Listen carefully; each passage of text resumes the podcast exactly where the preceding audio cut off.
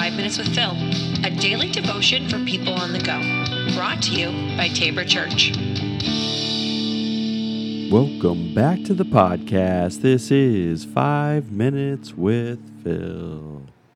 All right, hopefully you're doing well today and that uh, you're continually looking and seeing how God is at work in you and around you. Um, today we're going to start talking about this, uh, you know, kind of spirit-led things and try to figure out what does it mean in that because we'll base this on Galatians 5:25 is the verse since we are living by the spirit let us follow the spirit's leading in every part of our lives. And there's a whole part um, before that. I mean, you'll recognize uh, Galatians 5:22. This is the Holy Spirit produces this kind of fruit in our lives: love, joy, peace, patience, kindness, goodness, faithfulness, gentleness, and self-control. And you'll see then those are the fruit the fruit that should be in the lives of the followers of Jesus and those who are being led by the Spirit. Now, what does it mean? If we're led by the Spirit, how do we do that? Because there's the other leading as well, right? I mean, if you're saying, all right, how do we be led by the Spirit? Well, there's leading, there's things that are pushing and pulling within us. There's a desire in our sinful nature. And if we are being led by our flesh or led by the sinful nature, this is not going to lead us in good directions. Um, I mean, Galatians 5 kind of breaks that down for us when it says, You'll follow desires of sinful nature. The results are clear sexual immorality, impurity, lustful pleasures, idolatry, sorcery, hostility, quarreling, jealousy, outbursts of anger, selfish ambition, dissension, division, envy, drunkenness, wild parties, and other sins like these. You see, there's the part that it's the flesh, the sinful nature, driving you in a different direction. So you're saying, all right, I want to be more Galatians 5:25 than Galatians, you know, 5:19. And so if we're saying I want to be led by the spirit, how do we do that? What's the practical things that we can try to be able to put in place that are going to give us a clear understanding that the Spirit's leading instead of our sinful flesh.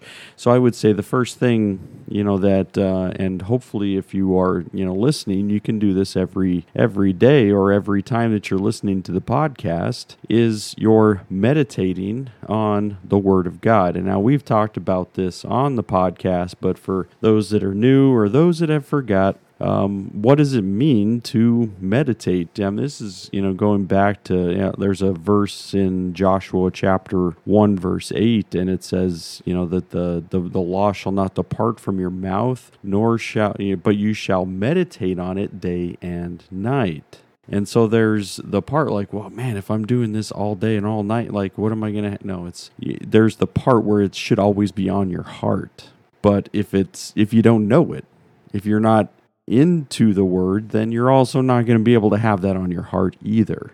And so, what does it mean to meditate? It means to open the word, read the word, and sit with it.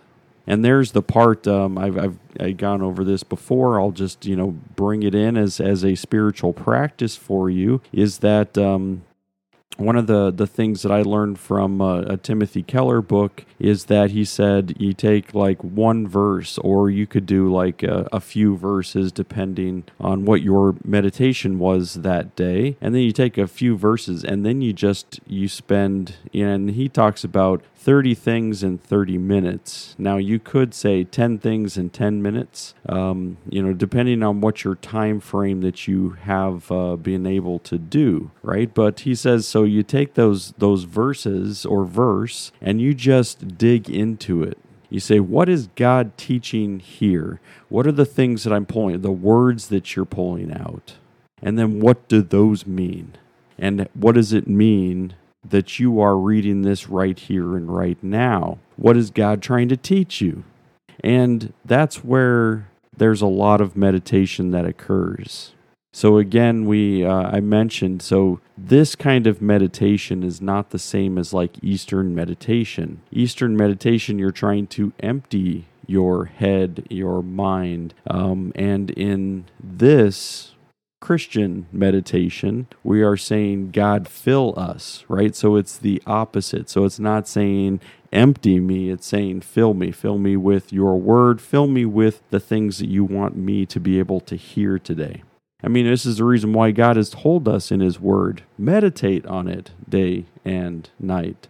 There's parts in the Psalms that God also is instructing us, you know, to think about such things. You know, Paul says that in, in Galatians too. So, I mean, so when we're looking at this part of meditation, we're saying we're trying to hear from God. Now, if you are trying to do this just sitting in a quiet room, I mean, and there's parts of that that quietness is also good, but it's not the meditation. So we're talking about spiritual practice then. We're talking about spiritual disciplines. And this isn't, uh, you know, a quietness. Quietness and meditation are different spiritual practices.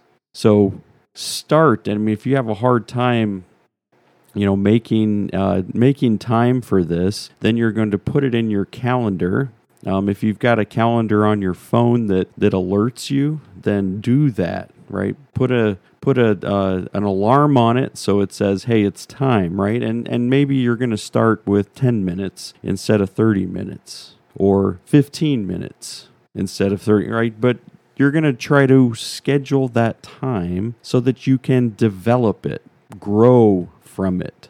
And when you're walking by the Spirit, you're saying, I want to hear from the word, right? And the spirit, as it says, is alive and active in this word.